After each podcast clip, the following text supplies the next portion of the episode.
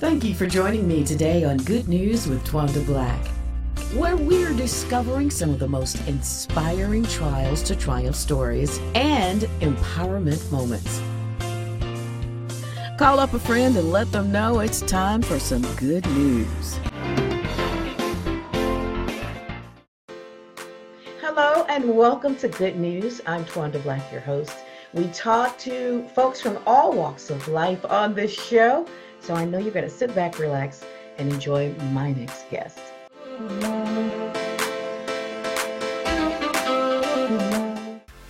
Joining me today is Rhonda Height.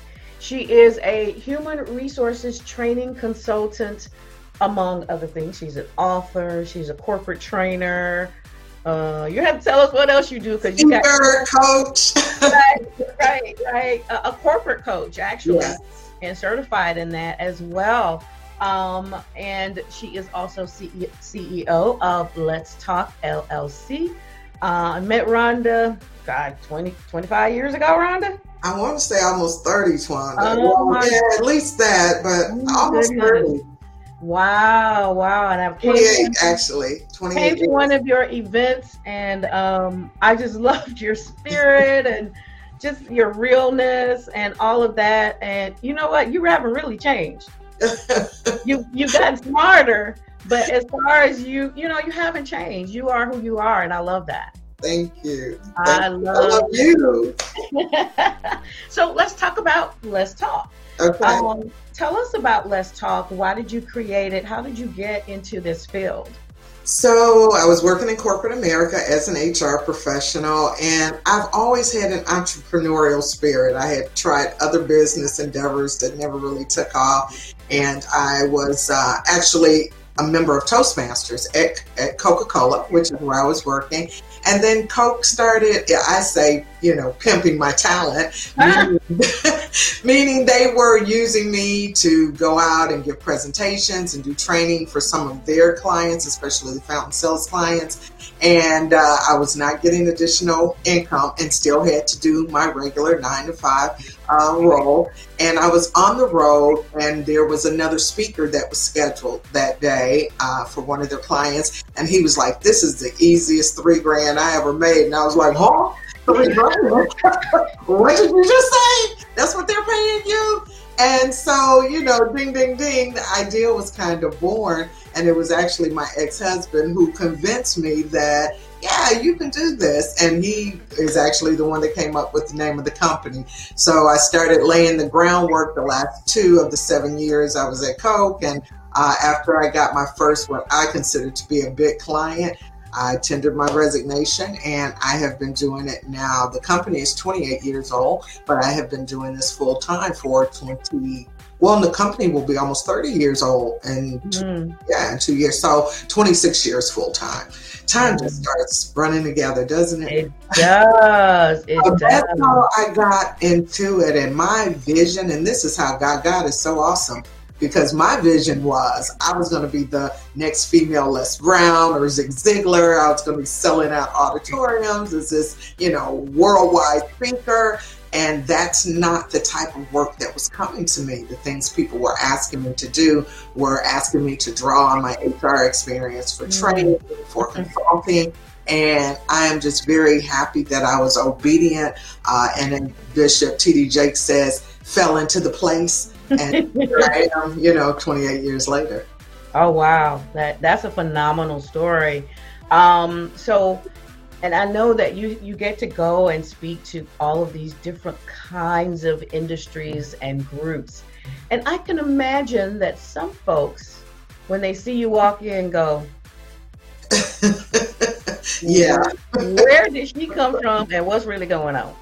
Yeah, I have been. How do you deal with that? Because that's just so interesting. I've been in those positions as well. Yeah. And um, it's just so funny to me. But how do you deal with that? you know, I and you kind of said it at the beginning. I'm a, I'm just myself, and you know, I say a prayer and ask God to cover me, and in some cases physically protect me because I have been in areas where diversity is not exactly what right. they do, and um, ask Him to give me the right words and the right spirit, and I just, you know, I'm just me in those situations, I try to, to stay true to myself, but at the same time, I think that I'm also curious. So while I am teaching, whether it's through speaking, whether it's through training, I'm also a student in that situation. Mm-hmm. So even when I met with conceptual resistance or just resistance to who, you know, right. and I try to approach it from a place of curiosity.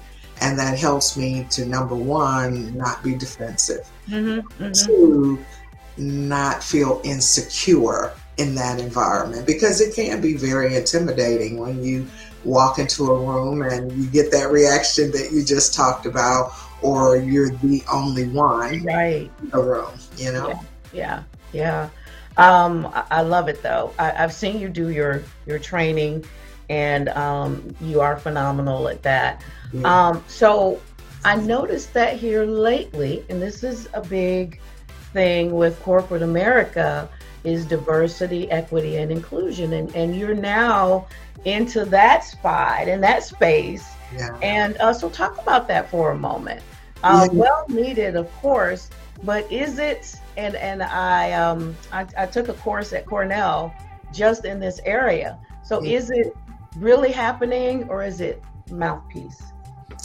No, that's an interesting question, Twan. I would say it's a little bit of both. Mm-hmm. I have some clients that I know truly have a vested interest in having diverse organizations and creating inclusive workplaces. I have many others that I know we're checking the box, that it's the, the right thing to do. They're doing it to protect the reputation of their brand mm-hmm. or because, you know, there was some uprising like last year with the murder of George Floyd. The phone mm-hmm. started ringing off the hook and everybody wanted to do something in that space. Uh, at that time, people were more open to having some of the really hard conversations, uh, like around bias and microaggressions mm-hmm. and white privilege. What I have noticed in the year since George Floyd's murder is now that's not so much the case. They still want to invest for whatever their reasons uh, in DEI work, but they have requested a return to mm. Covering the topic in a way that is comfortable for the majority. Right, right. And that part is a little disappointing to me mm-hmm. because I really had hoped that after last year that it really would uh, the door for having these kind of conversations because I think that's the only way there will be real growth and change right. in those areas that that door would stay open but it is slowly closing and let's go back to the very mm-hmm. discussions of hey we value everybody and bring your authentic self to work however if your authentic self uh, does not align with what the majority feel is acceptable then people are still you know facing issues in the workplace mm-hmm. around diversity seeking equity and that's a big one people often mistake equality for equity. They are two different things. Totally. Um, and that whole inclusive environment is a little bit more cherry picked um, than, in my personal opinion, it should be. So I think it's it's a combination of both. There are some that are genuinely trying to make strides in those areas, and others are doing it because it looks good on their website mm. and they don't want to see the price of their stock drop. Mm, You know, um, what, before I left corporate America, we were, I was on the DNI team and watched as we, you know, brought in people, and you were right. Um, it was that just do enough, just here. We don't want to talk about the serious stuff because we don't want to offend anybody. And um, but I think one of the big issues as well during that time was that we had four generations of people working in one place, mm-hmm. and everybody's everybody was different. Yeah. And so the traditionalists did not understand what was happening with the, the and I call them the babies, mm-hmm. but the, the youngest ones who were 19, 20, 21, because you know I worked in a media company. So we had young and we had the traditionalists. So our biggest issues were uh, having that four generations of people trying to work together and make it work when nobody understood anybody. Absolutely. Mm-hmm. And that's still one of the bigger areas of diversity around generational differences, as you mm-hmm. said you know, these four groups. And even in that last group, you got some subsets. You got millennials, you got Gen Zs. Right. Uh, and there's differences even within those mm-hmm. Mm-hmm. So that is one of the challenges that a lot of organizations or people that manage uh, multi generational groups are, are having. And to me, it seems so simple is to figure out how to leverage what they each bring because each group brings something. Mm-hmm. mm-hmm. And I think that that is one of the biases, you know, a lot of conversation around unconscious bias. I think that is a very conscious bias, and I think it is one that people justify yeah. and it is applied whether it is to say well you know this person the traditionalist they're not as valuable anymore they're not going to be good with technology or change those stereotypes or even with the you know the, the millennials and gen z oh they're not as committed they're not going to work as hard there's no statement that you can make about any group that applies to every person that's a member of that group but unfortunately i'm seeing leaders who use those generalizations mm-hmm. in making business decisions that affect people's lives and careers and that i think is unfortunate. It is it is. That is such a a vast and deep area, DE and I, and it's getting deeper actually, where folks are going lighter instead of going deeper. So you, you, got your work cut out for you.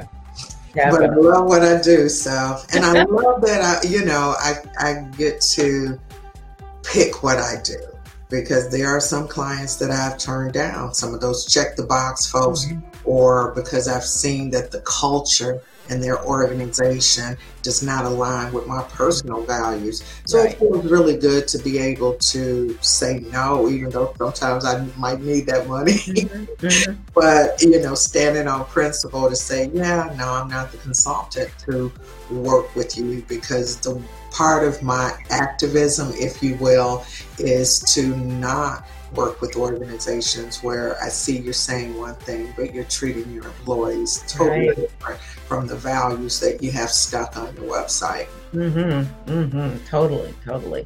So you, you know, you travel around, you do all this training and teaching, and I don't know when you have time to sleep. and then on top of that, you wrote a book. I did. Right behind you. There. Yeah, called Take the Lessons and Leave the Baggage Stories of a Solopreneur, which is how I self identify. And that is a entrepreneur that has chosen to work solo mm-hmm. in their mm-hmm. business. Mm-hmm, mm-hmm. Talk about the book. What, what what are some good tips in there? So the book really is a, a compilation of my stories and mm-hmm. stories, basically what led me to where I am now in terms of, you know, uh, founding and running Let's Talk, but some of the things that I've learned in this business, like, you know, Uncle Sam will get his, is one of the chapters. It talks about the importance of having a good CPA and paying your taxes. Yes. It will come home to roost. Uh, another is that authenticity equals profitability. How you be yourself. You know, a lot of people try to mimic others and it's okay to learn from others. Mm-hmm. it's even okay to kind of modify your style a little bit based on some things that you've seen with others. But when you are not your authentic self it is not going to work for you. So that's one and then uh, that chapter is called to thy own self be true. And then just there's another one in there called help i've fallen because on this entrepreneurial journey it has not been all love and light there are times where, in in the beginning especially, where I thought about, okay, need to dust this resume off and get it out because mm-hmm. things slow down. Or, you know, I've had a couple of bad experiences with clients that made me pause and kind of step back. And so, what are the things that you do? Because with a job, you're accountable to someone. Right. Work for yourself you know, if you decide I'm not going to work today, if you have, if you don't have meetings and such, or I'm not going to do the things that are necessary to keep my business in forward motion, who's going to push you to do that? So you have to have some type of get up and go or find the things that help you to get up off the floor when you have fallen because you will fall. Mm. It's not a question of if, it's a question of when. And you will fall multiple times. True. You got to be able to get back up. And what are some of the things that feed your spirit? Where are the resources, be they people, be they the word, be they activities that will help you to, okay, let me get up, let me keep on going. You know, I took a little tumble, hurting a little bit, got some bruises, but we dust it off and go. What are those things that will get you up? So we talk a little bit about this, that, and the other in the book. It's a quick read. I have gotten really good feedback on it because I write it. People say, I can just imagine you saying these things. You wrote it just like you talk. So I think it's a great book for anyone who is considering going into business or already in business. And I think even those that are corporately attached, there are lessons, some of the lessons that I've mm-hmm. learned that are going to be helpful to them in their career as well. What, as a solopreneur, and um, what kind of people do you tend to have around you that are in your circle?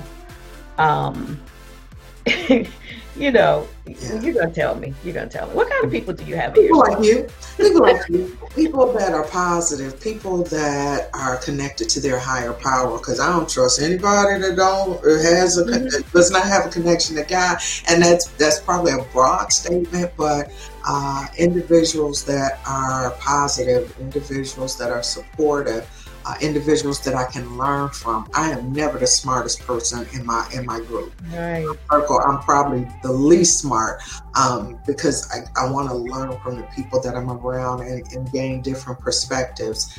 Um, those are the type of people the naysayers, the haters, those with bad energy, and that includes those that are related by blood. That's what I was going to ask you yeah. about family. Yeah.